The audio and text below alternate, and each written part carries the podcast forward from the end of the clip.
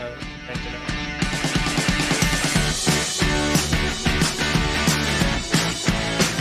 And welcome back to the discussion phase, a board gaming podcast where we take a break from playing the games we love. To talk about the games we love. On this episode, we're joined by the one and only dad gamer, Jacob. What's up? On today's episode, we're going to figure out what do we do when the world falls apart and there's nothing left. On this week, we're talking about what games we're going to take with us into the apocalypse. Uh, we're going to review some recent games as well as break down Marco Polo 1 versus Marco Polo 2 and a little bit of head to head. So stick around as always. Buckle up.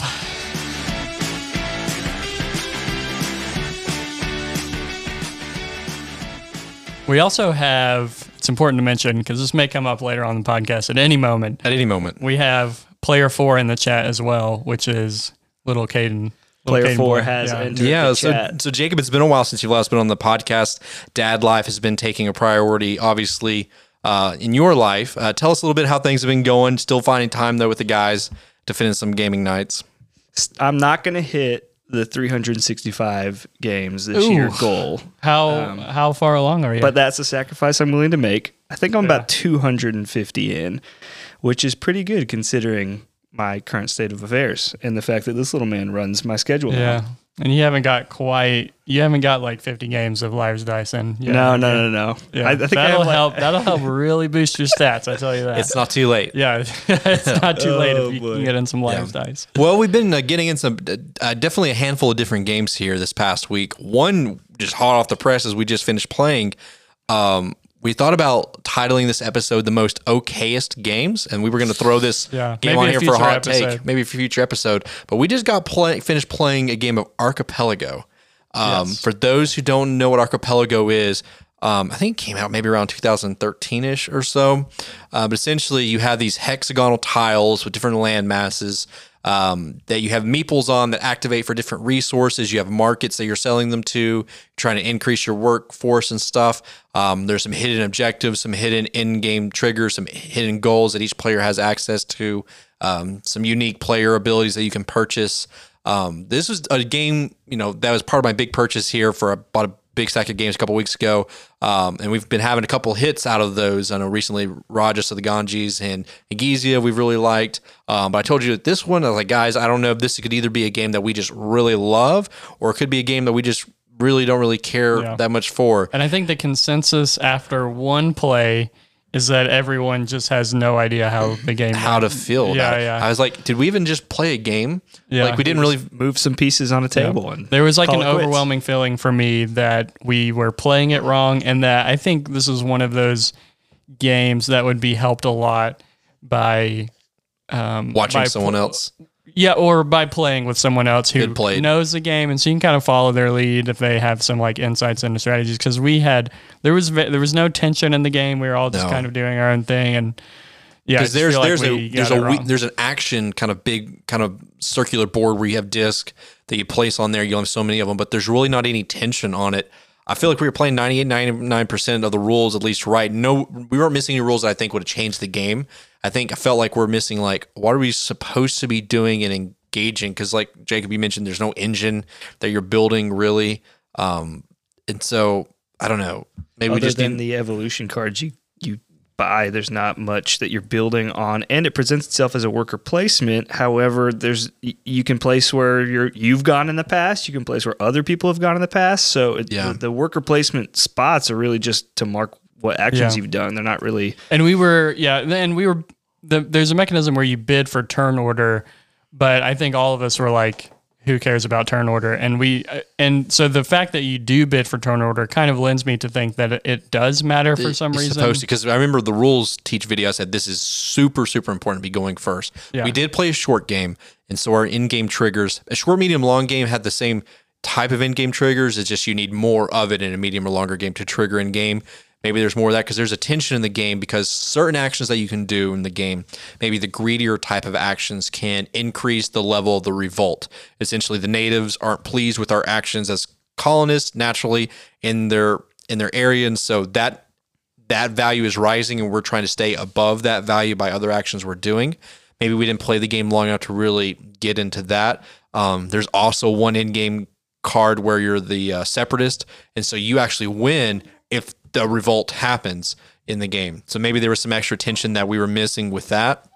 Um, like you said, I maybe just need to I need to go online and see if I can actually watch a playthrough and see what Yeah. we're missing. It was a cool concept, but Yeah. there was just like I was Let's like, give- did we play a game? Let's give the game the benefit of the doubt and uh, come back to it in a week or two. Now, speaking of another game that had a very overwhelming first play, or underwhelming first play, I should say. I'm sorry. Uh, Matthew, you got in a play recently, right? Oh, did I ever? Um, so we talked about Kanban um, previously, and absolutely loved it. And I got in on Mars um, and played it with John. We played a two player game, um, and it was fantastic. Um, some definitely some thoughts between playing Kanban and on Mars. Obviously, I've only played two Lacerda games, um, but one is why would you ever want to play this game at a full complement of four players? I don't think that The more the merrier, Matthew. We've talked about yeah, I think that's insane. Um, because at least the two, I've, granted, I've only played two. Maybe there's some different ones as other ones, but I feel like two and three player counts for his games are really a really great sweet spot. Uh, you see a lot of people online when they're playing Lacerdas, they're playing them too. Uh, Caden agrees with me. Caden, yeah, agreeing right along with you. Yeah. Also, too, I, I've the a thread mechanical kind of concept philosophy that I've noticed between the two games is that, and a lot of these more midweight to light to midweight euros. You know, you can just there's maybe four or five different strategies or three or four different strategies. You can just kind of find one that you just kind of get in line with, and you can just hit it hard as you can until you run out of the rounds or you hit an in-game condition. But with Lacerda games, everything is so interconnected that you just can't do one thing, forget about the rest, uh, because you can, you know, let's say there is one thing like let's say in uh, Kanban where you're trying to get more cars into into your kind of garage. Well, you can get a bunch of cars in your garage, but if you also don't upgrade the parts, match those upgrades to your parts, get everything else, then those cars are worthless. Um, and I've noticed that in on Mars as well, you can really try to focus in on some strategies, resource production. But if you haven't done other things to use those resources on or not pay attention, if you're hitting an engine too hard and you get too much of one thing, they're just kind of useless. Same thing in like Kanban, you just get a ton of these one type of car parts. Okay, well, they're useless unless you have something to do with versus in other type of Euros where you just, it's the more you get, the more it's better and just get more and more and more. Um, obviously, I know Brady. One of your big con- complaints was like the complexity. As a complexity increases, does fun or enjoyment also increase as well? One thing about the that I noticed between the two of them, my experience is like going into the game. I didn't really both Kanban and on Mars didn't know how the game was going to play. I knew the rules, 90 95 percent of all the rules down, but I didn't understand how is this actually going to play. And then as I'm playing the game, I was like, okay, this is starting to make sense.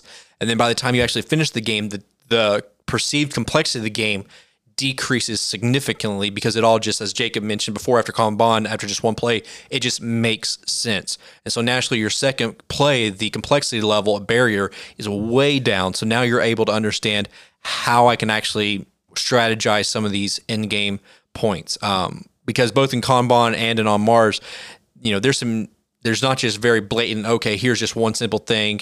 Just hit that to gain some points. There's very tiny little things that you have to connect all the dots to to really maximize maximize points. And what I loved with On Mars is how many actions can I do on the colony versus on the shuttle up in space before I have to go back down? Because there's two half of the boards. There's an there's an on Mars side of the board, and then there's a, this the, kind of the shuttle. But you can only switch over to those at certain times when the shuttle's going up and down. So in being able to time that, I thought was a really cool mechanics. Like how many actions? Because you want to be optimal. How many actions can I get our Mars before I have to go up to get other stuff? Um, I really enjoyed it. Um, we John and I we started at like eight o'clock, eight thirty by the time we set everything up, so we didn't get finished. I mean, we had a two player game where it's my first time playing, his second time, but it still played in two hours. It that would come down significantly. Um, and even finishing super late at night, even with the long days of work, I still loved it and was I'm excited for my next play. I think two and three players again is a really sweet spot. I know Jacob, you've played a full game of it, correct? Yep. One Boy, time, one time, and it was uh, man. It had to be eight to ten months ago now, and uh, I really, I really do, did enjoy it. I remember walking away, and I felt the same with uh, with Kanban, and I think Lis- Lacerda. I just really respect his uh, ability to design games that where the the strategic elements and components of the game fit the theme masterfully, and um, yeah, while you're doing a rules teach, I remember watching. Uh, I think it's Paul Grogan, right?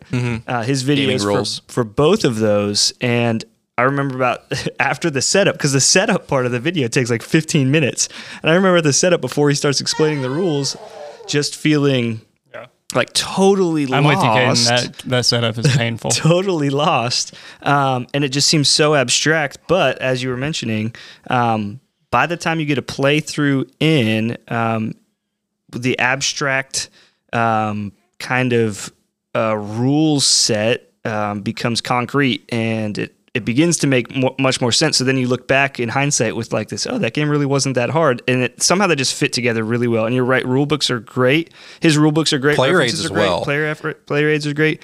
But it all just kind of cements itself. And Yeah. so I've, I've been impressed with um, his ability to do that. Now, um, I definitely see Brady to your point. Um, like I don't know that it's necessarily worth the brain investment. That the fun is worth the brain investment. Well, if uh, every that game was like the first take. one, I would say no. Yeah. But the fact that it comes down in that complexity for Yeah. replays.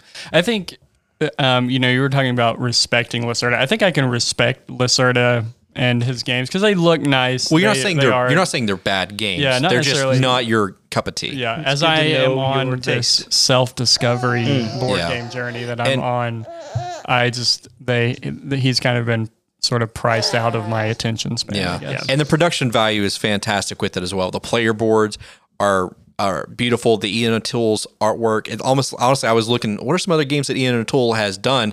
But then I realized, you know what? Artwork doesn't make a good game. Don't just buy it for the artwork. But they just make me excited to play. I've played Kanban three or four times now, and every single time I've played it, my scores and my ability to do more has increased every single time. So to me, that's a sign of a, a good game to where I'm getting more out of it and our scores are going higher. We're finding more efficient ways of doing things. And I've always felt like, you know, in Kanban at the bottom left hand of the board, there's kind of that resource conversion. You can turn in any resource to get something different. You know, there's some there's a lot of flexibility in On Mars too. You have a wild resource, you have those crystals to do auxiliary actions. So I don't feel like in, they're at least those two games, the resources aren't what make the game tight. It's the limited amount of actions and how to do it efficiently that makes it tight. Uh, because Kanban and on Mars have in-game triggers that are a little bit dynamic. Um, because on Mars, the game ends when either you um, your settlement gets upgraded far enough, it'll hit, tri- hit um, trigger some ends, uh, and then also on the main uh, game board itself, there's like there's an A, B, and C kind of global. Um, they're not goals, but they're actions that if you interact with them, they push kind of the in-game trigger, and those are different every single game. So I think even in on Mars, there's more replayability and variability. There's not like one set strategy. You got to do it as you go. But Yeah. I'm excited. But it is like I've mentioned before, their games are so heavy and complex that if you're not interested by the theme, it's kind of hard to justify the amount of effort that you want to put into it. Yeah. It's also a space game. So It's not a space game. You're on a planet. Yeah, but don't you go into space? You do go into space, Kinda like with And airplanes. Speaking It's of an space airplane game. games, no, no, yeah. So yeah, well, and yeah. So speaking of space games, Well, real Jacob- quick before we go, Jacob, would you be willing to play on Mars again? I Oh, guess one is the real hundred question. percent. And okay. and um, did you say you backed um, Weather Machine? yes. Oh, I'm I'm totally looking forward to playing that too. Yeah. At, le- at least the theme excites me enough to want to Yeah. want to play it. Yeah, oh, I'm I'm in. Yeah. Now talked about uh, we talked about in space, but Brady, you recently got in a six-player game of Eclipse. I know this is Eclipse Second Edition. Um, Dawn, what Dawn of the Empire, Dawn of the Galaxy, something like that. something like that. But this is a second edition that's uh, come out in the past couple years, uh, and this is kind of seen as a direct competitor to Twilight Imperium Four. Yes. which is universally And we just came considered. off of a high from the cabin trip of playing Twilight Imperium, So where high. I was like this close from beating Steven. well, you sh- you would have beat Steven if you would actually let me play the, game. accepted your neighbor's gift. Yeah, which is how the game is supposed to be played. That's true. And I really, really want to have a conversation about that soon. Um, but now is not the time. Yeah. However, But you played uh, Eclipse Second Edition, and this is a direct kind of it's apples like to apples it's- comparison. It's the Euro Twilight Imperium. Yeah. So let us know what you think. I mean, what the my appeal I've been interested in is because you can play the game legitimately at four, and has a really cool kind of tech development ship kind of upgrade Yeah, system. so I will say I liked the tech development better in this game. I think because you, um, oddly enough, it had this mechanism that very much reminded me of Galaxy Trucker. yeah, because you have like three or four different ship kind of shapes that are broken off in blocks at the top of your player board, and you can buy upgrades Yeah. that go in those slots to either make they're like them engines or yeah, like guns. But you can make them like that. you can make it super defensive or super offensive or super ability based. Yeah. But you just don't know what's going to happen until you just go into yeah, and so you can it. kind of the fun part about that is, and that is not in Twilight Imperium, is you can kind of look over and see what your neighbors are doing, and then you can sort of build ships To respond to counter I think that's ships cool. and stuff. That was fun, and it's something that Twilight Imperium just doesn't do. They have, um, I feel like, uh, almost in Twilight Imperium, there's um, at least for the, some of the different races, there are like very set paths or very like obvious paths that you want to go Be on. more optimal. Sometimes more or less, yeah. Um, and so this one kind of gave you a little more freedom. They came out, at least in the beginning of the game in uh, Twilight Imperium, they came out, or sorry, Eclipse, they came out randomly um, in the beginning. And so you kind of, there was a little bit of competition for them as well because there was only a certain amount of so many. And those um, continue to come out randomly throughout the game. Towards the end of the game, almost all of them are out. Um, and so, yeah, the tech tree I think is very interesting.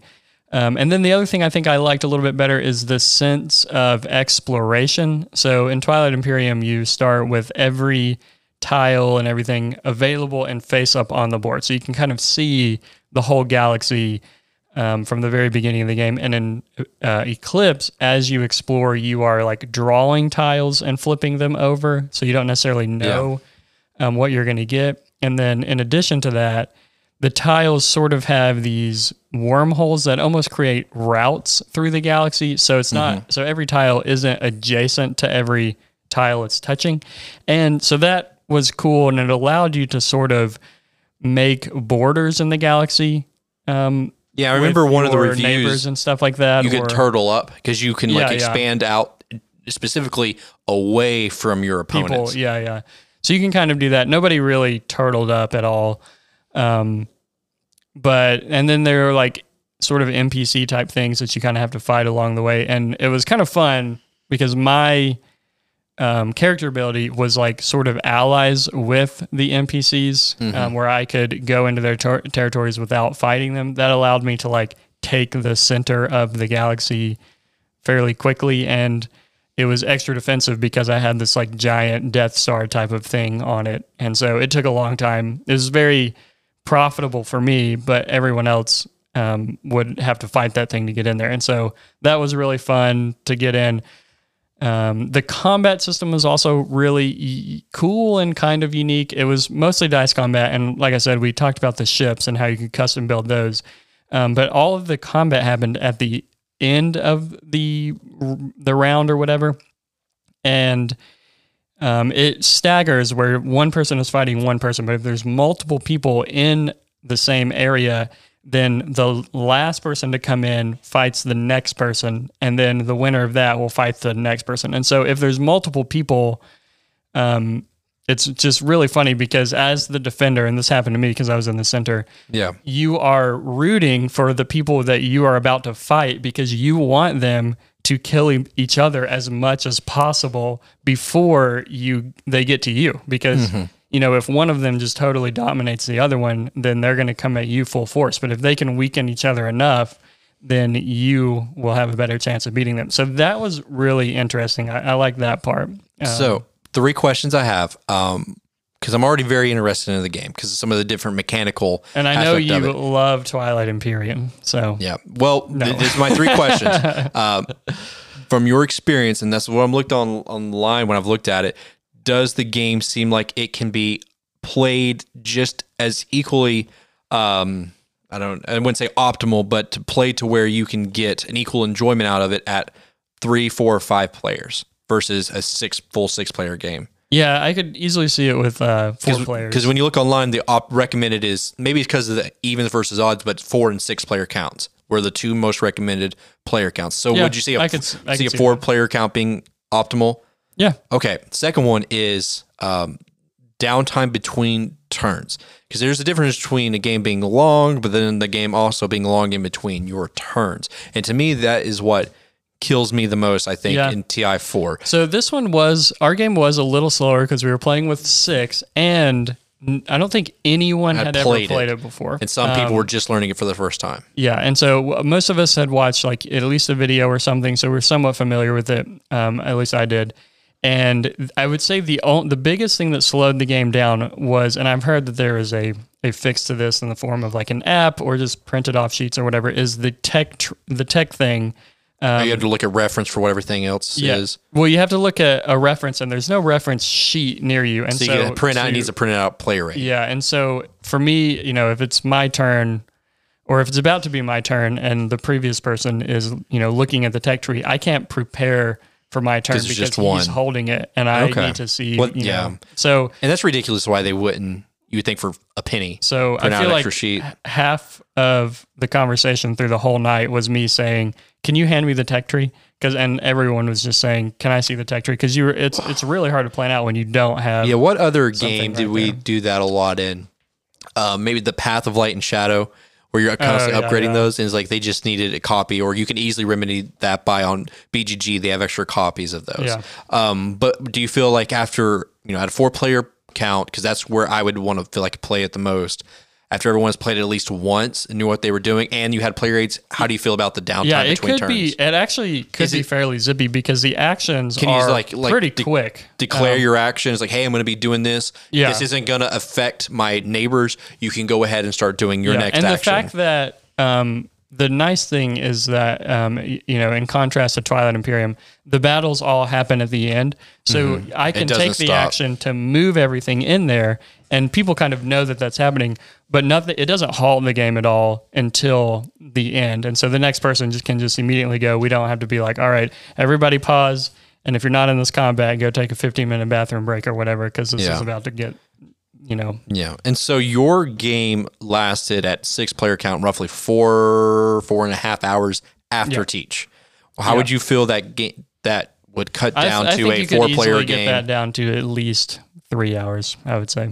even if everyone had played the game before Yeah, yeah. If if people played the game before and everybody was like, and also go, two less players so i mean like yeah, three hours is probably reasonable for that game. Yeah. So I mean, to me, if you're it, and it still felt like you would call it a space epic type Yeah. game. Yeah. I mean, It- I would, I, I, I wouldn't argue. I wouldn't have any issue if you hey three player count, but like I'm actually doing things. Like I don't want a three player three hour game where I actually do actions for 15, 20 Yeah, minutes. and you know me, I'm more the merrier. So, um, so six players was I, I would totally be down and play it with six again. Yeah.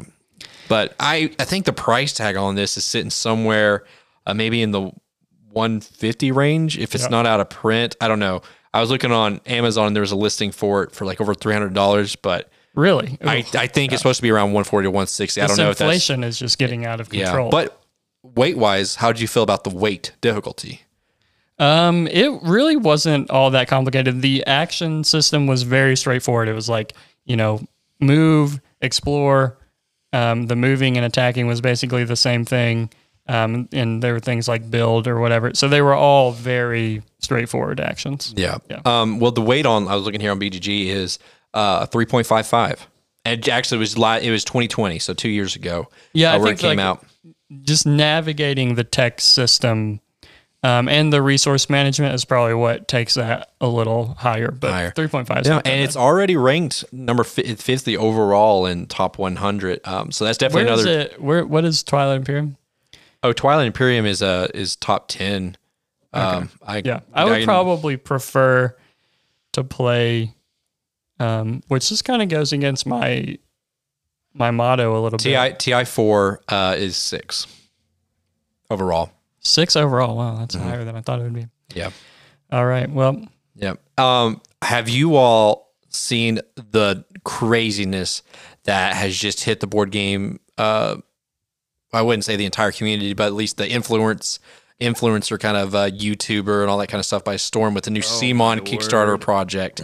The Galactus. Oh Zombie my Galactus. word! oh, okay, yeah. So, yeah. I didn't um, know what you were talking so about. several at first, so yeah. last week or so uh, several different board game uh, youtube channels and stuff were sent a little miniature for uh, from CMON, a little container. They opened up. It was a Silver Surfer and like a message like he's coming, uh, or something like that. And obviously, Silver Surfer is a herald of Galactus, literally a world eater entity. Um, and so Oh wow, I Re- did not know about the backstory of this. I think I just saw like a picture online, And yeah, there was a bunch that of is buildup. awesome. And so yeah, and so it's very thematic. That's such a cool marketing scheme. I- Yeah, and then a couple days later, they already had it, but they waited a couple days later, and then they released the videos where, um, do you remember like with Cthulhu Death May Die, where they had the giant Cthulhu Yeah. figure? And was that Um, that was CMON? CMON, well? Okay. yep. And so they unveiled this giant box, and they pulled out a legitimately two feet tall giant behemoth of Galactus. Like um, comparison, like the Silver Surfer is kind of a standard little miniature. And that thing didn't even come up to its ankle. I mean, he, On could it. hold, he was holding two dice in the palm of his hand. Was he? I can't remember. Two dice in the palm was- of his hand. Yeah. But he was he's purple. So you but think about Gal- how big a miniature has to be to hold two dice. Oh yeah, like the you placed it there. Yeah. But he was a zombie. Now, if you've been watching anything with the Marvel's What If series, they recently did a Marvel Zombies um, What If episode, which also is something that's in the comics that they play in different kind of these Yeah, yeah. Adjacent Marvel kind of zombies. series. Yeah. Uh, and so the zombies are made up of both humans and Avengers and the bad guys. Um, and so the people that are trying to fight them are the Avengers and whoever not that's not been turned into a zombie. So it's not just hey, it's Marvel characters versus zombies. Like no, your Marvel characters can be zombies as well. Um, I don't know how this so well, plays game, out. That's deeper in the sauce as far as comic goes. Well, Well, I, but I'm the- just trying to imagine Galactus getting bit by a zombie. well. I, d- I can't remember all the details of it, but I'm sure it happened. Maybe he ate a planet full of zombies. Who knows? Oh yeah, that Um, would- that's but another way. the game it showed there is Zombicide on it, so it looks like they're making a Marvel Zombicide as Simon's 50th Hmm. I've never gotten into I've never gotten into Zombicide, but No, Marvel m- that the idea of like playing Wolverine and fighting As a zombies sounds awesome. or so- Wolverine as a zombie. as a zombie, yeah. or the Hulk as a zombie, and there's this absolute behemoth of a tank you have to Yeah, take down as a boss. So, Zombicide is a stereotypical when you think of Euro versus Amerithrash or Ameritrash. Zombicide falls whoa, whoa, whoa. It's a Marathrash. okay? Amerithrash, but Jeez. Zombie sides falls very smack dab in that category um, because it's all about here's some action points you can move around the map pick Rolling up dice. rolling dice for combat Shooting picking up people. equipment card shooting things it's very sandboxy i haven't played it before i don't know if like there's specific objectives and stuff for each scenario i'm sure there is surviving or horde modes uh, but there's a ton of different second editions or one that's very popular is Zombicide um, Black Plague. Black Plague, and then there's Green Horde, and there's different editions of it. Um, but this is the next one, and it's going to depend on. I'd be willing to get into it because obviously this is more than just your generic. Hey, here's some just standard character people, and here's just a bunch of standard zombies. It's actually interesting. So it's going to be interesting to see. Is it just Zombicide rethemed, or is it going to be here's some new mechanics, some new ways you can play it, um, some interactive things? Um, so I'm definitely interested in seeing what that looks like and what the so is that, gameplay is will that be. coming to Kickstarter? Yeah. Okay. Um, and I'd be willing. Hey, listen, if we could have it, and we'll see. I would imagine it will because I think with the giant Cthulhu figure that it was actually playable in a scenario. Um, so I'm sure the Galactus will be like an end big boss to a campaign or something. So it's going to be really interesting to see what they do with it. I feel like it can just be very, very. F- you could easily phone it in, just like some of these other Marvel IPs. They just slap on stuff. Uh, you can just phone it in, slap the IP on it, or you can actually deep dive and get into really some really cool kind of character specific game modes and like you're really exploring these characters and these heroes to be able to do things and how they act. I don't want to see Iron Man pick up a gun and go shoot somebody or or ride in his pimp mobile and run over some zombies. That's what there's literally a pimp car is like as a mechanic in the game you can get in and run over zombies, I believe. Um, In Zombicide? zombie side. um, that's what I'm pretty sure that's what they call it. So I don't really care to see anything. I want to like see specific heroes with their abilities, and the you know, and the zombies they've been doing attack Marvel, me that way. They've been doing Marvel for a little bit, so I I don't doubt, and they they do treasure their Zombicide like franchise or whatever. Because I believe it's that. either their first or one of the very first, like at least big successful um, Kickstarter. So Yeah. that's one of the big ones I really kicked it off as a company for them. Um, a lot of the other Marvel games I haven't been that interested in. I know the uh, um, yeah, the Marvel a Champions. a I hit, hit or haven't miss for me. Yeah, Marvel United, I wasn't too like little miniature Funko Pop type characters. The cooperative stuff didn't really seem too interested in. Um, but I did back Marvel Dice Throne, um, just because I enjoy just some light Dice Throne here and there. But I enjoy the Marvel characters, and so that's definitely enough to tip me in the balance of let's see if we could maybe kick this, kickstart this, see what it's like. But it hasn't been really. It's not even I'm on sure a the- preview on. Kickstarter yet, I'm so sure I have no idea The what it looks like. the exclusives and whatnot is just gonna just gonna send everyone. Oh my gosh. I would not be surprised if this hit $10 million on Kickstarter. Yeah, it'd be yeah. I think Gloomhaven's uh, Frosthaven actually maybe hit around eight or nine million. Yeah. Um, but the combat is It's gonna be one of those things where The Zombicide is huge. I mean, there's so much content out there and so many fans, and it's been around for years. And in addition to Marvel and Marvel's zombies, so it is a niche setting that you just don't get Marvel zombies anywhere else. yeah. There's nowhere else you just get that versus just you know your cliche, clean cut Marvel characters in a million other games. So I could see this if they do it right, if they lean into it, all the fanboy type stuff, if they really some cool gameplay modes and exclusives. And so before we kind of get into our main topic uh, today, um, also just want to mention at the beginning because we mentioned at the end of last week's episode is our Discord channel that we have uh, up for the discussion phase. We got it up and going. We have different uh, channels in there uh, for the different episodes that we talk about, uh, some general discussions, recent played and stuff. So we would love it if you would kind of get on there and kind of you could talk with us, the rest of the guys, uh, interact with us, let us know the stuff that you're into, uh, which of us you agree with, disagree with, with our topics and stuff. But it's a fun uh, way to engage with one another, and so we look forward to using that more and getting to know you all better as well. Yeah, and I think the highlight of my week is when the episode goes up and some of the guys have a, have a chance to hear it, and and or as they're listening to it, they're like in the group chat talking about like how wrong we are in certain areas or trash talking us or whatever. Yeah. So we want to expand that conversation as best as we can, um, and I think Discord is the way to go on that. Yep. Uh, so you can find it. Uh, we're going to be putting the links uh, on our Instagram and also in the the show note descriptions below in the podcast. Uh, the link to go on there. You don't need any special code or anything. It's open for anyone who wants to join us. Uh, and just set those notifications on. I know Brady, you had a just the hardest old man difficult time Yes. trying to figure out. I was like, hey, how do I see if Discord is talking to me or Yeah, how do I, communicate? feel very old trying to figure out Discord, Yeah. but but I'm getting there. I'm getting there. Yeah, So- it's it's a different the way Discord is set up is a little bit different than your your stereotypical kind of group chat apps or anything Yeah, like yeah. that because it's all broken down into different groups and channels and different kind of subtopics and everything like that. Yeah, yeah. Very Reddit Redditish like. Sort of. Um, and so, but get on there with us and it'll be a fun time. Yeah, looking forward to it. All right, but speaking of giant zombie miniatures, that leads us straight into our main topic today, which is board games for when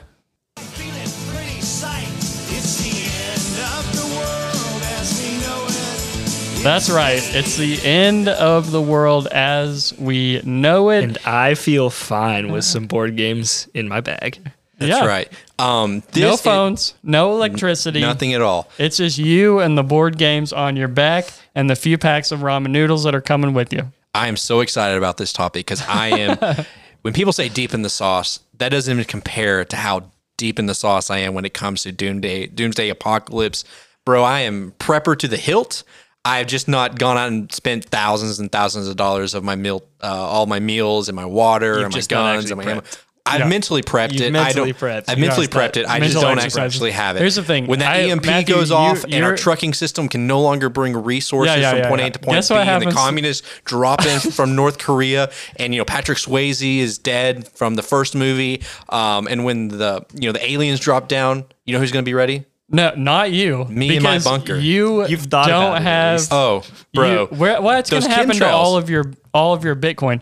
N- no It's called Doge. self-respecting uh, Doge is prepper apocalypse. is going to have Dogecoin. That stuff is it's just in the air. There's no- Dogecoin it is doesn't the even mean currency anything. of the apocalypse. We're Getting off topic. Okay, But I, all I'm anyways. saying is, I am like, I am excited. for this list. I think it's a great. It's, I think it's a great thing to talk about because I, for whatever reason, in the board game community, we talk about app integration t- with board games as Not if anymore. the zombie apocalypse is going to happen tomorrow. But today, it happens. It's already hap- tomorrow. Yep. No app integration. None of that stuff in So, this list. It's just old fashioned board yeah. games. So when we talk about doomsday and apocalypse for Brady, his mind immediately goes to Zombies. zombies. My mind goes to there's been some kind of nuclear war, fallout type stuff, EMPs going out. To me, I I legitimately feel it's more much more likely that an EMP goes out that wipes out Yes, Brady. Then more than zombies. No. Uh, that an EMP wipes out all of our communication. Like, because what would people do? Because all these trucks they run on chips, microchips. That's like one of the reasons why new cars have been so hard to get. When I had to get my new cars, because all the microchips for the computer systems in the cars are hard to get because of production shortages. And so when all these vehicles don't stop or stop working, and there's no trucks that are bringing anything into your local food city or Walmart or grocery stores, like food's going to be gone in two or three days at least, if not one day, because people are going crazy. And what are you going while to do? all those crazy people are rushing Walmart and are rushing Costco and all that, I'm going to Barnes and Noble Get where no one is, where none of the zombies are yet, and That's I'm picking right. up my favorite games. So That's right. Um, so who- we're talking about games that we would take with us. Now, stipulations we had. One Yeah. is we have to pretend that we aren't like Matthew and we're not the well prepared Yeah, yeah. doomsdayer. and So you if don't you have a home. if you were in a zombie apocalypse or whatever, an apocalypse, and had a massive bunker with like a library full of games, that's no fun. We're talking about games you either carry on your back or in the back of like a jeep or other off-road vehicle. Yeah. So along with, with- like your bedding and everything else that you have. or to your, carry. your family and loved ones or your friends. Uh, so think of like The Road or something like that Yeah, as a great that's kinda what example. I'm Or The. Book of Eli. The book of Eli. Yeah, yeah. A machete. Are we blind? Spoiler. It came out what like 2006. So that's that's that is the premise in which we've made this list. Board games that in whatever doomsday scenario, these are the ones we'd want to take with us, and the reasons why we might want to take them as well. So, as being a guest uh, for today's episode, Jacob, why don't you round us uh, start us off with the first one here? It doesn't have to be one through five; it can just be whatever order you want to, and then why that game. All right, so here's my thinking. These have to be small boxes. They have to have few components. You have to be able, at a moment's notice, to sweep everything into Or the leave it behind. and go. No, that's not an option. No way. If it's important enough to take with me, People always die- Apocalyptic journey. People is- always die in these movies because they refuse to leave things behind. So small box, few components on the go. I mean, if I was thinking that route, I would have gone with like the the boxes with the most paper, so I could just use it as kindling. But no, on the go. All right, and so I've got a few, and I'm going to start with a little bit of a redundant one because you talked about this game on the last podcast, and I'm just it's I have recency bias, even though I got my We all do. We all do. even though I got um, the uh, the Living Daylights kicked out of me a few times by Brady Robertson on a recent trip. Lord of the Rings: The Confrontation is my two-player game. So I have I have a few different genres. That is my two-player head-to-head game for when it's just me and one other person up late at night by the fire that's burning in a little garbage can, and uh, we're smoking a, a pack of cigs and just talking life and going at it. In some Why are you Lord of the smoking Rings. cigarettes in a zombie apocalypse? Because when what else is there to do? when running literally Board game, is- Jacob. That's literally what Exactly. the whole. We're smoking cigs around the board game table. What are you gonna do when Lord you, need to, Rings, when you need to run for your life and you can't breathe? It, that's beside the point. Lord of the Rings confrontation. I, Brady, you introduced me to this game last week, Yes. two weeks ago, and you guys have talked about it before, so I don't want to take a whole bunch of time. But I never played it, and I've also never played Stratego, which apparently it's based off of. Right? It's kind of similar. Yeah, I've never yeah. played that either. Um, I didn't know this kind of game existed, and I was just absolutely enthralled You'd by never it. played it before. Never played it. I, I was the same way. The And very he first loved it yeah. after getting spanked three times. Three in times in a row, and I was just enthralled by it. Very first And, time I um, played it, I loved it as well. Yeah. So um, I don't know if it, do you guys feel like it needs this description. It you know We talked about it a yeah. lot. Yeah. Essentially, it's a- Lord of the Rings Stratego is a very apt Yeah, description. yeah, but yeah. So that's my that's that's my first one. Yeah. Also my weak sauce one. I, So I got, your weak I got, sauce I got one. more Okay, so here here's how I decided to take this. A little bit genre esque, but in, instead of like genres, um, I am ranking mine from when the party is still like healthy, and then as the party starts to die off, and you have less and less people. you just throw a game with them. You throw it in their grave with them. Yeah, well, Variable and player count. Vary 'em with Variable, you need variable player count. So I'm going to start off with a party game. Like you know, Ap- Apocalypse just started. Still got a lot of people around. You need a good party game. So a lot of positive vibes too. yeah, So- yeah, and you need a lot of positive vibes, and everybody's going to be down, so you need a little bit of a conversation starter, and that's why I am doing wavelength. I was ready um, for telestrations to come out. No, no, no. All I right, think so cross that one out. Yeah, I- I I, said Brady, do not pick the games. Don't pick Watergate and don't pick Blue Lagoon or telestrations. spoilers, Matthew. Spoilers. Okay, so so wi- I I had telestrations down because I think it gives a lot of laughs. Unfortunately, it still number one takes up a decent amount of space with all of those notebooks. True. And second, you can kind of play it with just regular notebooks that you find around. And then third is those dry erase markers. You're gonna run out of those. Well, they're gonna last all. If you're giving them some hard use, those things are not. They're gonna last all of You're like have to start three plays. blood. Yeah, exactly. So the telestrations is just not built for the zombie apocalypse. That's why I'm going with wavelength. Really, you're just sticking that plastic thing in your pocket or in your backpack along with um, like a you know that small little deck of cards, and that's really ultimately all you need to play that game. Um, so little little deck of cards, and you can just eventually just start coming up with your own stuff once you have gone through all the cards. For the listeners, what is wavelength? Yeah. So wavelength, um, I think we've talked about. This is a great party game that I discovered a couple of years ago. Year ago, not not a couple, not quite a couple of yeah. years ago. Um, but this is like my go-to conversa- conversation starter game, and so essentially, um, it's a team-based game, and your one person on your team is given a prompt like um, epic or mediocre or something like that, like two usually more polar opposite type of, of prompts, and then um, they uh, are given basically a, um, a target percentage on that. So if it's um, if zero percent is mediocre and epic is hundred percent, and they are and so their target is sixty percent. Um, they're trying to give something that is sixty percent towards epic. And so, you know, you're trying to think of like the Lord of the Rings movies. Like it's a movie. And so what this ensues is the person gives the hint and then everybody just devolves into chaos as they talk about, you know, how far along the scale such and such thing is. One of my favorite moments in this um, I think I've mentioned on the podcast before, but it was the the prompt was classy and um, tacky, classy and tacky, and my cousin threw out Olive Garden, and that was I have just never seen so many people passionately defend Olive Garden and at the same time passionately like trash Olive Garden like it was like a dumpster. And so people yeah, it was just so funny. And it is it's a great way to just like set this in a room of people who might not know each other super well and just get the conversation started. Um, probably, uh, if anything, more of a um, of an activity than a game, but still, I love it. When you're here, your family, and that's that's the story. People around the wavelength. Uh, Yeah. That uh, table. Still at- would get the a lot of laughs and everything. So, yeah. and All right. you know who knows? Uh, Olive Garden breadsticks may may last through the apocalypse. They are hard as hard as a rock. yeah, after a few days. So I went with not based on the how good I think the game is, but I think what the game can bring to the situation. And what is the one thing that you're going to be in dire need of? And it's Toilet paper. Food, food. And so what do we all like to do when we're hungry? eat. Eat or at least look at the food we wish we had. and so no, when that we're doesn't no, make it that is better. not better. so when we're licking rocks and we're gnawing on sticks and we're just wondering who's going to break first and eat the other first. person, what other game would we want to play than Sushi Go? Sushi Party. go, baby. okay, okay. I would probably would have gone with standard sushi go because sushi go party is a little bigger, but It might, Well, like and it said, requires like it a might board. stop a bullet. So you know, with that tin. Metal Yeah, 10. yeah. Well, like you said, our party size will dwindle over time. And so we need a game that can play the 12 player count and go down. and you never know when a ten box would come in handy. And you can get rid of the tin box and you can, it's just a stack deck, some decks of cards you can and a little your, player you can board. Keep your little tinder in there. Yeah, it's too loud though. Clanking, the zombies will come after us.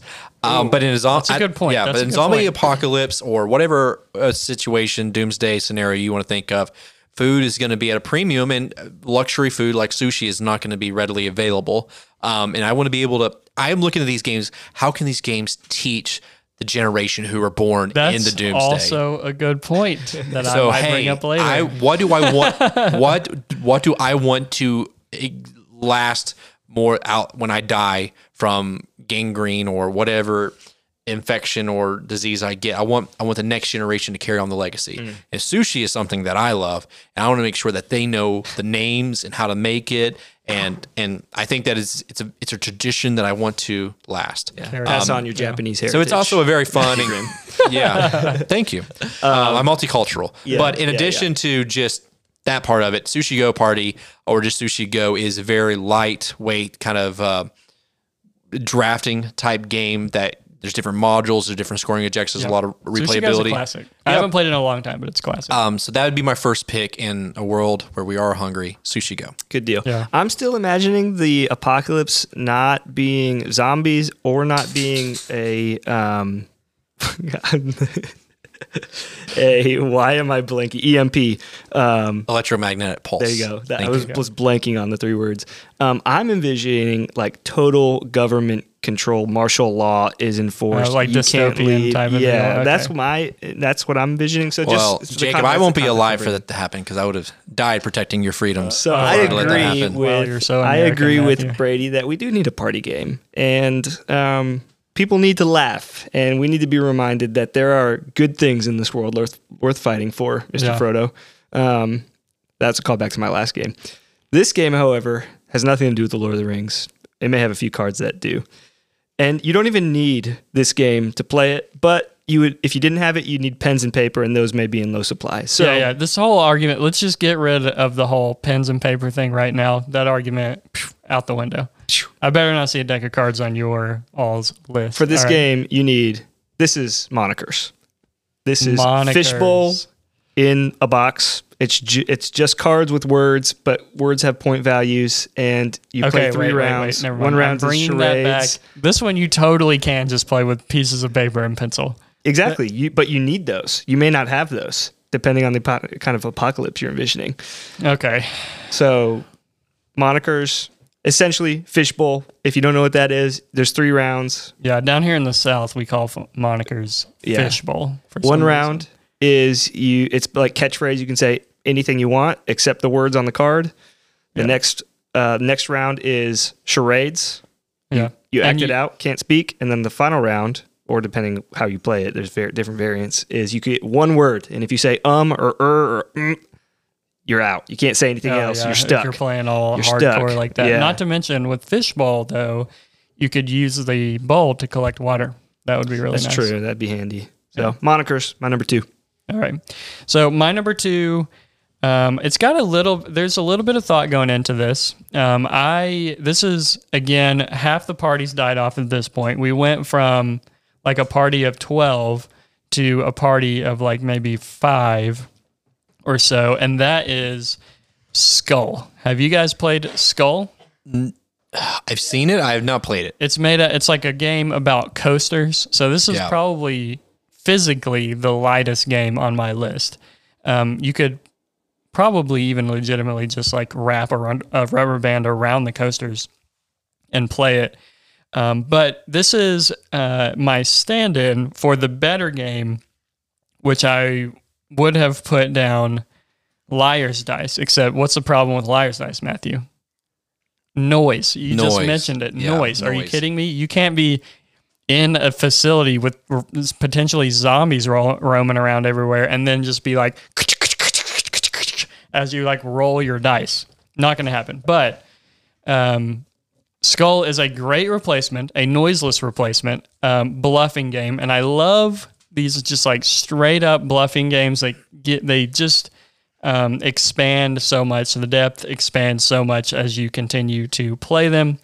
Um, and this is one that like uh, well, if you like re- lost a, a coaster set, you could almost like find one on the road. Just go into your local like Outback Steakhouse or like Texas Roadhouse thing, and you could just find your own game. Yeah. So that's it. Skull. Very good. And so my number two, um, obviously, um, the first thing that we're going to do as a civilization is fall into tribalism, um, to where it's our gang, our group Yeah, yeah. against yours. And so one thing that we're going to have to be doing is fighting for survival, fighting for resources. And so obviously, the smarter, more sophisticated of us have a tendency to survive. So a little sabotage. Um, and so I'm thinking of a game that can cause people to break down their bonds of fellowship, uh, infighting, people to be driven to madness. So are you like sending this game into So this is enemy a, tribes? this pick is a game that I would leave at the doorstep, Trojan horse style, of the enemy, hoping that they pick it up, play it, I like this and they all fall into anarchy and chaos. so it's not a board game; it's a weapon. it is both. Yes, I think It's a callback to Book of Eli. I'm excited to hear this. Uh, this my number two is Talisman, specifically revised fourth edition. What? I Well, in What my- backpack are you carrying this into? We're It's a car, it's a little it's a little like Trojan red horse. wagon I'm pulling around Oh with me. God. But I'm going to like a little I'm gonna have a little wagon. I'm gonna put all the ten expansions for talisman in it. I'm gonna kind of push it to the doorstep of their encampment and just wait till they open up. Like, oh, a fun, lighthearted game with my friends. Um, and they open it up and boom, headshot and boom, crossbow into the heart. you know, and they're gonna have infighting. And while they're fighting and losing their minds and killing each other. That is when we gentlemen can sneak in and take their supplies. Okay. Um. So as a So this is a game with a mission. A game with a you win. mission. You, do, you definitely went in a different direction. our, With this I'm- I mean, I our job is to that. survive, and so a game that can help us survive in the most uh, obscure situations, I will choose Talisman as my secret weapon. Okay. All right. Jacob, That- what's that's your next good. one? Respect that. Um, I think that in any situation, it- whether it's zombie, whether it's EMP, whether it's martial law, we're going to meet bad guys. We need to know how to interact with those bad guys, and um, so we're going to need to know how to lie. And a great game for lying, also in a small box, readily available. You can swipe everything in there. Don't say it. is coup. Oh, okay. Yes. And um, I would actually, this would be more of practice. This is how we would train our little version of Dumbledore's army to defeat the enemies. Yeah. Is um, through uh, the brain, the mind. Yeah. Coup is a little more complicated than Skull. Skull is is just straight up bluffing. And but the thing I love about uh, about Coup is it just can uh, and with a lot of other other bluffing games as it continues to develop. I I love that first game with people where they kind of get into a corner and they're sitting there like, well, I can't do anything, and and you you can get kind of stuck in a corner, but you kind of have to anticipate that and realize, okay, before I get shoved into this corner, what do I need to do? What lies do I need to spill here to like get out of this situation? And so yeah, it, Yep. it grows with you. Yep. Very good. It Great also game, can help- Game plays in ten to fifteen minutes. and Very you can small run it back. box. You can use it to figure out which Small among us box. cannot be trusted. Exactly. And if you get like the cool, like sort of credit looking upgraded coins, you could probably legitimately trade those in the future as some sort of weird currency. that would be the new Abs- form of currency. yeah, Absolutely. You could be like, hey, this is worth a lot of credits right here. That'll definitely get you a pack of cigarettes or some coffee. Any, you know, any of those. Mm. I am the captain, by the way, so I'll take yours. If, uh, Yeah, yeah. If you don't give it to me. All right, Brady, you're number three. All right, so we're also, you know, everyone's seen The Walking Dead at this point. No major spoilers, but the epitome of the the the synapse of The Walking Dead is that you, people don't get along, and so we need a game that teaches us how to get along and how to work together. And so I'm going to stand this one in for The Mind, a super simple little game where people work together. They're on a team. They're trying to get to the next level. It can be taught in seconds. So you need a quick. Your your squad is about to go infiltrate the enemy camp, and you need like a quick little hoorah. You just bust out the mind and play it with them, and it teaches also teaches helps out with the math skills. So That's true. There may be situations where you cannot vocally communicate and you need to yeah, telepathically communicate. and you need an to be able to look at your person in the Yeah. eyes and know what they're doing. And telling the you. mind is very good preparation for that when that day comes. So Yeah. good pick. Yep. Very good. Very and so good. that's a that's a four player. So again, a little bit of the more of the group has died off, and you're down to the core four right there. Yeah, yeah, because people can't just sit out of a game; they have to die off. Yeah, in the zombie apocalypse, they do. They're dying off. I, again, Walking Dead, they all die off eventually. Alrighty, so my number three, um, and we're kind of getting into, like I mentioned before, what are the things that we're going to want to leave behind um, to those that you know our children, grandkids, and everything. You're fully expecting that you're not making it out of this. no, I'm expecting to survive, baby. for how long? Like you're going to die eventually. Endless. until until I would die of natural But it's, causes. it's about raising the next generation. I agree with Matthew. Yeah, and if something happens to me, and I'm not there to to teach my children anymore, he sounds so um, sorry. and they're just by themselves. Yeah, it's a, it's a, it's a heavy burden to bear. Um, I have no children yet, but the thought of my children weighs heavy on me. Uh, the game that I would choose for them to be able to learn how to survive in the most desolate of situations and the most hardened of times, um, from cold, from hunger, from war, whatever it would be, and that is the this war of mine. oh wow, is this a solo game? I thought you were about to say the Oregon Trail. No, that would be for. I'm not worried about dysentery. Is this a solo game? No, I I guess you can technically technically play it solo. So it is a cooperative game. Um, it is essentially set in kind of the um, Eastern Europe. Imagine kind of like an alternate 1980s Eastern Europe Yeah, where yeah, there's it's like there's- cold. Is it Cold War stuff? it's not really it's not super in the historical setting. It's just imagine like the Eastern Europe that's been bombed and people are just trying to survive in these Yeah. broken down and cities. it's a heavy game too. I wouldn't say it's it's heavy. It's difficult as far as like Well, trying sorry, to win sorry. against the situation. Well, I meant heavy as in it's heavy emotionally, not necessarily. Oh heavy- yeah, it is. yeah. It's. I sold this game just because we never got it to the table, but honestly, I I, I played it solo a couple times. I've heard great things about it, and I bought this. I, I saw it on the Switch actually, which I wouldn't. Probably, so it well, originally actually, it, so originally was a PC game. Okay. It originally was a video game, but they turned it into a board game. And I remember playing it. Uh, it was just so rich in theme that it, you felt kind of the burden of like Yeah. we're in this kind of Eastern this one European country. almost like gets you prepared Um, for the end. But of the world. essentially, the board and you are in. You have a house that's been bombed, and you have rubble everywhere in different levels, and you're trying. You're spinning actions cooperatively, trying to clean out your house, finding parts and wood and water and resource. then you try to create things. You're trying to create a furnace, trying to create a bed, trying to create tools so that you could then use them from other things. But then you have to defend yourself against raiders uh, who try to come in through the front. Uh, you can also go on scavenging missions as well um, and looking for a bunch of different things and resources. And so, um, if I want a game to be able to, hey, kids, if I'm not here to teach you and help protect you, play this war of mine. And you'll get a sense for Yeah. what to do in this situation. welcome to the real world. Welcome kid. to the real world. Down to get this game again. I just sold it really just because we hadn't played it and no one else had really shown a big interest in it. Um, it may be one of those games that we want to play just to experience one or two times. Yeah. I don't know if it's a game that we'll just want to keep and play all the time because, like you said, it is a dark theme. It is he- it's heavy and kind of like emotional weight. Um, but I mean, if you if you didn't have issues with Abomination Heir Frankenstein, Yeah, you probably wouldn't I, have very. I bought this on the Switch. It was on sale for like a Yeah. dollar ninety nine or something. It does have a little app integration, um, very very minor. Because like one of the things you can do is scavenging. You can pick a lock. Matthew? They have things with the game itself. You can pick the lock, but if you want to, you can App integration. app integration. no, This is the no. apocalypse. I know, that's You're what I'm running saying. Wi-Fi From towers. You don't have to use it. Um, but if you did, okay. you could have your phone and you could literally there's like a real time like picking a lock game with like timing. It's actually really hard to do, but. Obviously, we're in doomsday situation. You don't have that, but that would be mine. That's Okay, war that's of a mine. great. Uh, that's a good one. All right, Jacob.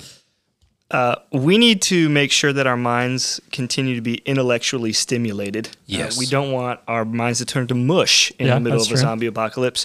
And so, a game of deductive reasoning, one that is a friend of the Discussion Phase podcast, Cryptid. Okay. Very good. Great small box game. You can throw everything in that box and go if you see the zombies coming.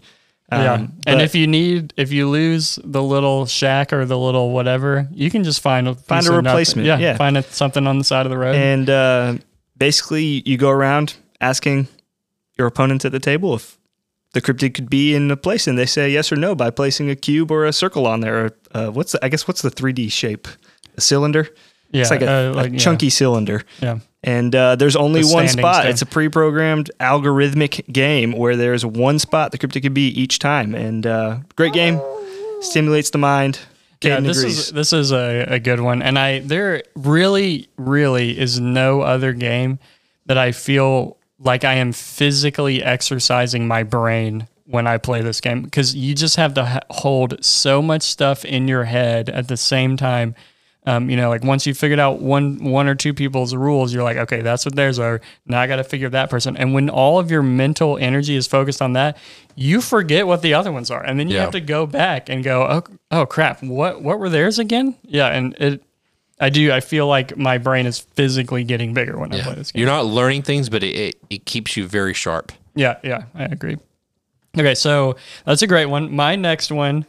Um, so we went from a squad of four, now we're down to just a squad of two. It's looking dire. So you need a good two-player game that's also educational, and you guessed it, it's Watergate. So this one is like a board game and a library book in the same game. It is true. It's a good point. We will Yeah. remember our past. Yeah. And so when, you know, the next generation's looking up at me and he's like, Hey, what what is the United States? What who is this Nixon guy? I can just pop that rule book open and be like, study up. Yeah. and there it is. And and the game is fantastic. He's like, Dad, I don't want to learn about this dead guy. I want to worry about getting some berries for Mama because she's hungry. Yeah, but you know, you gotta you gotta learn about government eventually. Everything you know, you gotta part, start establishing new order and whatnot. Um, so this is a good one for that, and this is by far my favorite two player game. Yep. Well, in that same line, I will take your Watergate as a historical educational game teaching our kids about the future and the government, and I'll one up you with Twilight Struggle. That's right. If we want history, why don't we get a lot more? This one's a lot bigger, It's I a lot say. bigger, uh, but still not that big of a box. The box really wasn't that big. It's very condensed uh, in it. Got a I- big board in so it, when we do just get down to two people and everyone else has died off uh, from wounds or Yeah, zombies or that's not stopping radiation, the fun. The fun is still happening. We've The got all the are Still time. happening. We've got all the time in the world. Uh, time to kill. And so with Twilight Struggle, uh, the sole purpose of it would be for historical purposes, but also diplomacy. One thing you're going to have to learn how to do is bargain, uh, barter, learn to work with other people, figure out situations, de-escalate tension. Um, and so Twilight Struggle can be both educational, fun, and help you to expand I do. your I, negotiating I'm feeling abilities you. as a person. I'm feeling you on all of those points. Um, and so yeah, I'll just I'll just leave it at that for now. But you still wouldn't take it. No, I wouldn't. Take it. I, I wouldn't play it in the not zombie well. Brady, you take Watergate. I'll take Twilight Struggle. We'll see who can last longer. okay? There we go. Yeah, that you're going to be carrying twice the weight I'm correlation carrying. equals causation, maybe. Yep. Yeah. All right, Jacob. Last Um, one. My last game. My last game. Now, in reality, I have to be honest, and so I'm going to give it honorable mention to my deck of bicycle playing cards because in reality, that's all I'd be taking. Because, but I, I would feel take like. I, so. I feel like a, a deck of playing cards in the zombie apocalypse would be like standard issue. They they Yeah, would like yeah, hand yeah. you your rifle, true. your rations, and Welcome then a deck the of playing apocalypse. cards. Yeah, Here's your deck of playing cards yeah. and cigarettes. yeah. Cigarettes. Why, why, where's this desire to s- s- some? I don't smoke it now, so I just like to imagine I'm a little more hardcore in the apocalypse. So You can just smoke a whole pack. yeah, I feel like in, in any situation where you have no health care, um, my desire to have optimal health would be a little. Sounds like little a, better. sounds like a guy who works in healthcare. We don't have that in the apocalypse. Anyways, we need a, a replayable game for team unity, cohesion, and just fun, and just one people throw out. And this has probably become all too cliche, especially if you follow the good Tom Vasel. But the crew, either the uh. Quest for Planet Nine or Mission Deep Sea, will work. Just find whichever copy you can, take it with me, take it with you. Your crew will survive if they can get to space is or to the bottom teamwork. of the ocean to Atlantis. I You will survive the I- apocalypse. I, specifically put the mind on my list because I figured you're going to put the crew on your list, but they, I, I feel like they're almost interchangeable. The crew's obviously a little more complicated. Um, but if if you got your if you got the crew and your standard deck of playing cards, it's that's like the, the whole package, right? True, there. yeah. May even So, be a little redundant, but it's worth it. yeah. I don't know if you could. I guess you could play something along the lines of the crew. You'd have to make it up, but we'd yeah. have, we'd have all the time in the world. Yeah. Okay. So my last one, you guess it. We just came off of our two-player game. Well, what my buddy got captured. Okay. The final. yeah. So now we're down, down to one. we come down. It's just me now. And in case if we do get into a, a rough situation, I need a solid solo game that's going to prepare me to go and get my buddy or my wife or whoever gets captured. And so I have not played this one, but I've heard great things, and that is Hostage Negotiator. Oh yeah. So this is a like this. solo game where you are you are working with a a not a hostage. I guess you're working with a some sort of terrorist or something, um, and they have the hostage, and you are um, playing back and forth. It's it's a card driven game, um, and basically trying you win if you um, get them out, and you play these like conversation points uh, and things like that. So so yeah, the, it's fairly thematic. I actually think they're reprinting it with a different theme, but the hostage negotiator theme works fantastically in a zombie apocalypse. There's constantly, you know, you're talking about the warring tribes, people breaking in, people stealing high profile, valuable people like healthcare workers, doctors, engineers, that sort of stuff. And you got to go get those people back and you got to know how to negotiate with them. So, hostage negotiator is a great solo game for when you're only down to one and also teaches you how to negotiate to get yourself out of those sticky situations.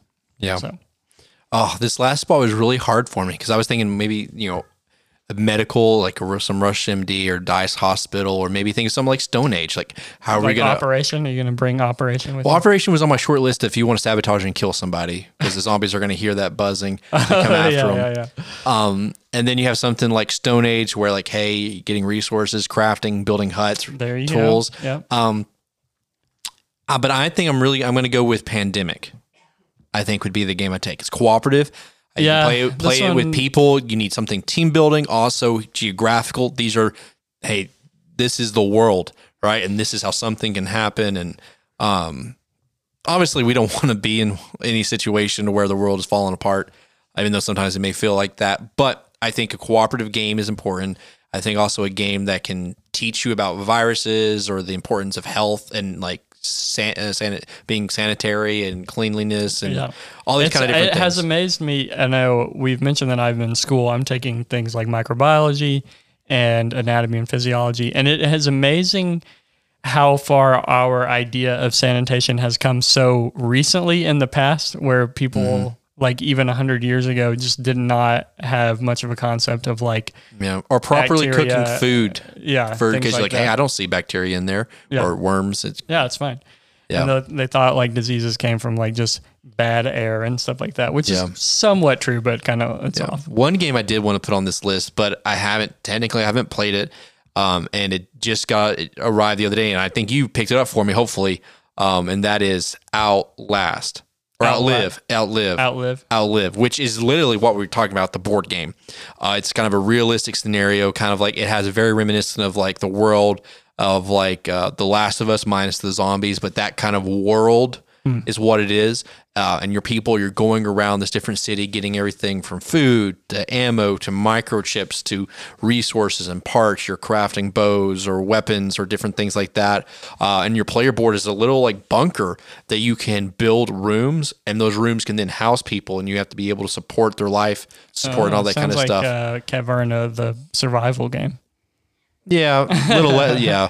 Except with that, with all the crops and stuff. Actually, that would have been an interesting choice for this. I think honestly, um, I know I'm excited about Lis- Vital Lacerda's upcoming games and stuff, but talking about themes that would really go. I think, and or obviously we get tons of zombies, but I think more of a realistic apocalyptic setting.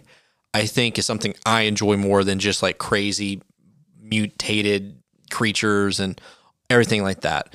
Because like every you know we got stuff like Dead of Winter. Obviously, there's more zombies, zombicide, and all this kind of stuff.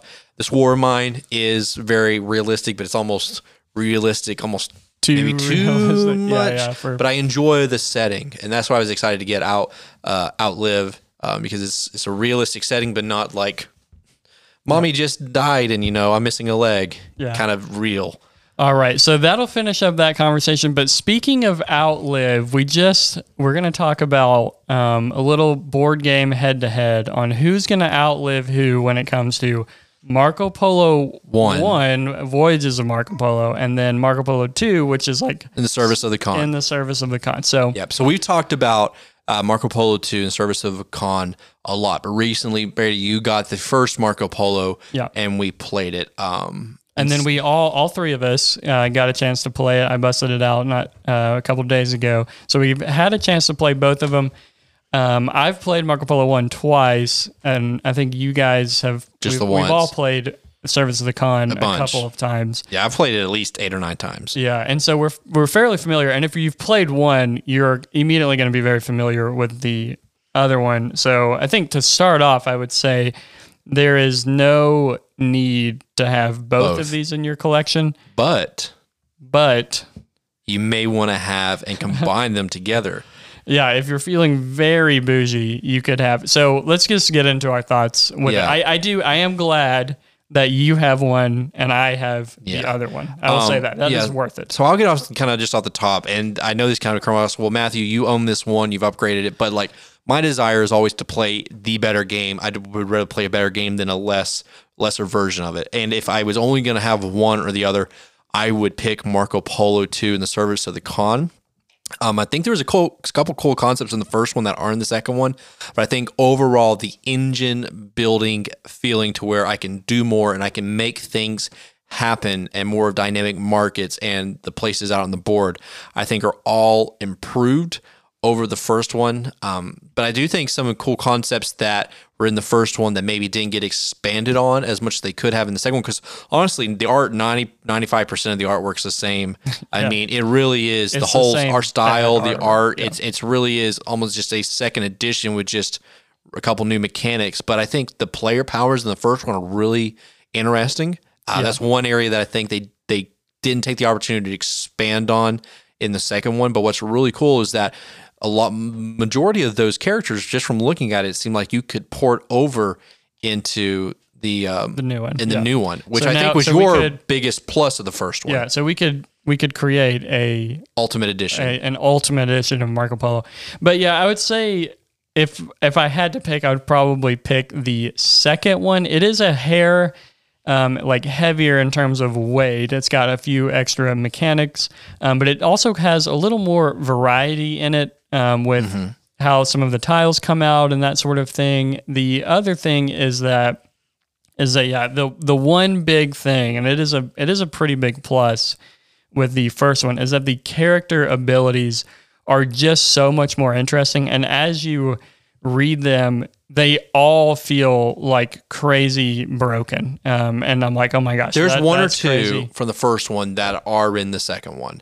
Yeah Um, one or two of them, but the rest of the second one are all brand new. Yeah, and and the second one, I really only have the sense that like that that one of them feels way overpowered. The other ones feel I still feel there's three or four that are clearly better than the rest. Uh, I know you. There's a one or two that you really like. I feel like a lot, several more viable. But I, I told Brady I was like, we could easily bring some of those over, and we still do kind of bidding victory points for which starting characters. So what we'll do randomly put out, you know, characters equal to the number of players, and we'll bid, start bidding for Yeah. them as we go and stuff. And I think that is a way to balance it a little bit more than just randomly. yeah. And I think so. In the second one, I know one of them that you like, and we're getting a little uh, nitty gritty here, but there's one about um, jade and collecting jade. Yeah, so and Jade is a new resource in the second one, which can it's just a wild it's, resource, It's a wild, but they're also specific.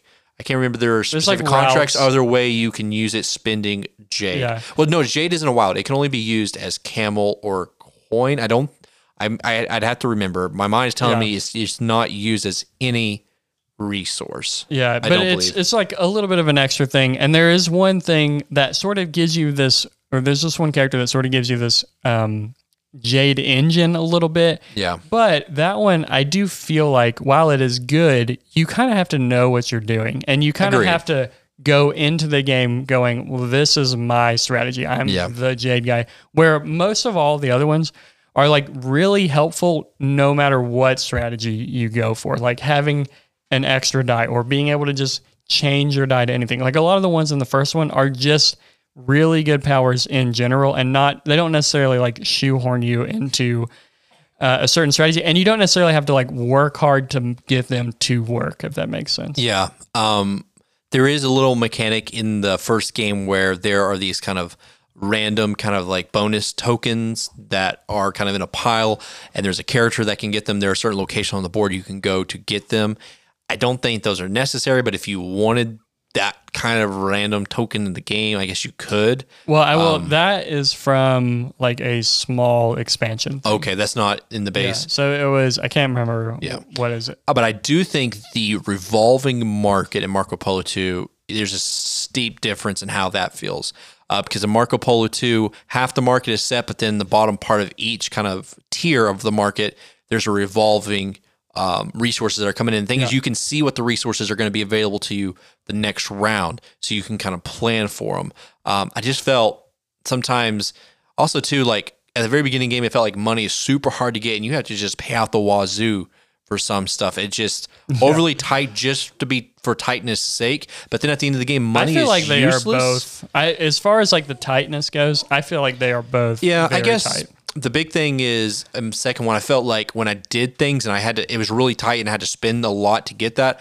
I felt like I was more likely to combo that into my next move or into my next tile that I wanted to complete. Because in Marco Polo 2, I felt like more often I could complete a, a contract, specifically kind of tailor it to where I complete this contract so that it feeds into my next contract. I felt that more in Marco Polo 2. And I also liked Marco Polo 1, there is a contract market at the very bottom that anyone can go to, regardless of what you did done on the map. Marco Polo 2, those contracts are based on, hey, I need to get to this location so that now I have access to these contracts or to mo- more contracts. I think that uh, was something more interesting. But I will say that these are both good games. Like if I have never played Marco Polo 2, if my Marco Polo 2 never existed and you had just brought us Marco Polo 1, it's like, this is fantastic. I love Yeah, it. yeah. I would works say I would say get the first one you could find because I think they are a little harder to find. Ah, Jacob, we need an. I think the second, I don't know if they're still owns printing the first one. I own one. We need an impartial final decision here. Do you Which rem- one would it's you been a long with? time since you. How long was the last time you played Marco Polo 2? It hasn't been that long. Okay. I know So you enough remember about enough them. about it? Okay. You guys know the meme, the Office meme. Pam, There's a lot of them. Pam, speaking Yeah. as could you? I don't. I forget what it says, but basically, We need you HR to- we wants need you you to, to- yeah. tell the difference between these two pictures, and she says they're the same picture. Yeah. That's basically Marco Polo one and two. Um, they're actually both really solid games. Like I think you're right. I think you you really can't go wrong. They're going to give you a slightly varied experience, but it's minimal. Really? Um, it's I- minimal. I felt like my fun factor was noticeably different. I don't know there was as much I think you in went rules. into it deciding your fun factor would be noticeably. Different. There different. we go, right there. No, and no, I no, will no. say, I will say, and this is why I needed an I impartial want- thing because how many times have I won Marco Polo two? zero.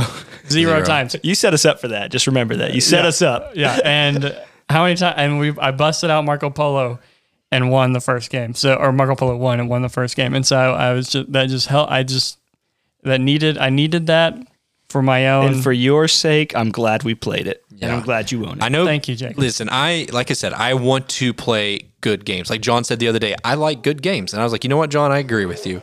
Um, and so listen, I've spent hundreds of dollars on board games before, and I'm like, this is a dud. I've spent forty dollars on board games before, and I was like, this is phenomenal. Get rid of these other ones. Like, and they come in like a fairly small box. This this could theor if you wanted Yeah. like one heavier game, this could be a heavier apocalypse game for you right here.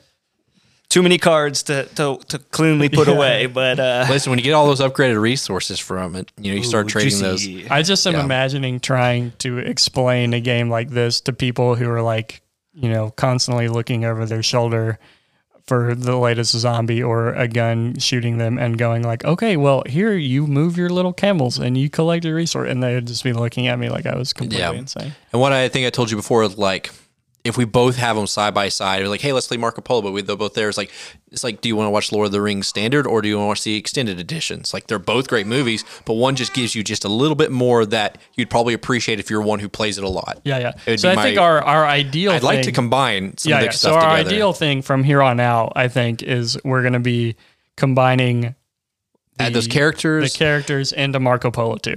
Yeah. I think the characters are truly so much and more I think there was there's another expansion that they only had for the base game Marco Polo, which is like the Merchants of Venice or the Agents of Venice. Um, I think maybe you technically can uh, port that over. If you look in the rulebook of Marco Polo 2, they give you some suggested ways of combining it in. Um, so I definitely would like to do it. If even if you wanted to put in some of those cards and stuff that added the uh, um, the little kind of bonus tokens and stuff, Yeah. I'd be fine with that. it all ports over very easily. So yeah. Yep. And so I was like, hey, let's put it together. And it, it, it doesn't make the game more complicated. It just gives it more variety. Yep. I think So it'd be a good way to do it. decision. They're both great. Find one of them. or you and could be just spend 80 bucks for both of them and just make one ultimate version. Yeah, I'm still needing to get another reason why we have this Ultimate Edition is because Matthew has all of the big, juicy, amazing resources with it, including like the Marco Oh, that's Polo true. We did have to specific pl- We had to play with the uh, just Yeah. little wooden pieces. the peasant copy. those those metal coins in Marco Polo. that Some of the best have ones are- I've ever seen. Yeah, it's all right, we- ridiculous. all right, Um, we, we'll stop talking about the coins. We love it. Um, well, I, Jacob, did you have any other thoughts on? You you pretty much said your piece on Marco Polo. That's it. That's it. That's all I got to say. Hey, listen, That's. Nemesis Nemesis is coming down the pipeline here soon. Nemesis Lockdown, baby. I'm, I'm, I'm excited, excited. for it. What, I what's am the too. I normally As an don't. experience game. Uh, they, they keep saying December. I think it'll be January. Okay. Yep. Hey, I'm listen, January. I can live with that. That's a month, a little over a month away. I haven't ever played the game just with you guys, and it's definitely one of those games where knowing and being more comfortable with the people you're playing with, I feel like you can get more out of it. so you can trash talk and be like, "I know you're a liar, you scumbag." And I'd like, yeah, and I like to explore more the full. I don't think we've ever played a full co-op versus the semi co-op because I know every time I play it, I always pick like let's get back. But I remember I mentioned this to y'all that like my very first time playing it, I got infected. I had to go to the medic bay to have surgery. I got the the, the alien taken out of me, but as soon as I did that, the the the mother queen showed up and I had a firefight, but I was running out of ammo. So I told What everyone, a great story! and I told everyone else to just you know get what a great the- story. Yeah, and then I there was another time I played it, and uh, another guy, the guy was just lying to me the entire time. And he jumped in a pod and left the ship and said, "See you later." and I'm just like, I Well, was la- well, when we played last time, you locked me out. Like you locked some door between us, and then you ended up getting pounced on by aliens. And I, I was don't think it was on escape. purpose. Like my goal was to help get us out. And then David, the last time we played it, um, he had never seen the movies when he played it, and he thought our objective was just fend for yourself and get off the ship. Like he wasn't even paying attention to his objective. He thought it was just optional, and so he was just causing chaos the entire time. Yeah, Um, we gotta as have, we gotta, does, Yeah, we gotta have the movies playing in the background Yeah. because John also has not seen. Yeah, it. I, Yeah, I so- really want to. I'm trying to. This probably gives off a romantic vibe, but I want to like have like no overhead lighting, just like some candles in the room. I don't. That might be too romantic for the sci-fi Candle, vibe. we need like we need We to put like red, music. red LEDs like up on the Yeah, ceiling or LEDs. something. and um, just every now and then sirens just go off and I also want to make sure that we go like, and I and I'm okay taking charge of this. Is going through a very detailed rule overview so that we can really enjoy the game better. Because I know every time we played previously with other people teaching, there have been things that were missed, and it is a little bit different of a system. The hand management, how you're using things, spending them for this or activating the card for that. I mean, it is an Awaken Realm game, so there is some non intuitive maybe ways you use things. Not that it's bad, but it's making sure that you're not forgetting stuff. But the artwork in the game is phenomenal. Um, I'm very excited to see how the new board. And I told Jacob, um, um, seeing how much we like it, we can always go back and get some of the um, kind of expansion modules from the first Kickstarter. All Sun dropped, and you got the terrain expansion for it too. Yep. Um, there's also, I think, looking at making sure the game is organized with tokens and pieces. I know on Etsy they have some upgraded stuff that you can put like a little um, a 3D clip around the like uh, the aliens, so you can keep track of their little red health tokens. We'll look at it. Actually, you know, obviously first play and just see, but definitely it's one of those games to where it very helps to be very organized with Yeah. all your components Yeah. because it, It can, can get, get- very messy and wild. Very bogged down. But well, I think that's going to be it for this week's episode. We're so happy to have Jacob uh, and Kate and our little baby gamer on the episode today with us. Uh, remember, we mentioned it earlier. You can follow us on Instagram and everything, but also uh, check out the Discord as well. And you can get on there and talk with us about our uh, episode today and what games you would rather take with you uh, in any kind of doomsday scenario. Um, so I think that's going to be it. Uh, as always, I'm Matthew, I'm Brady. I'm Jacob. And this has been. The, The discussion, discussion phase.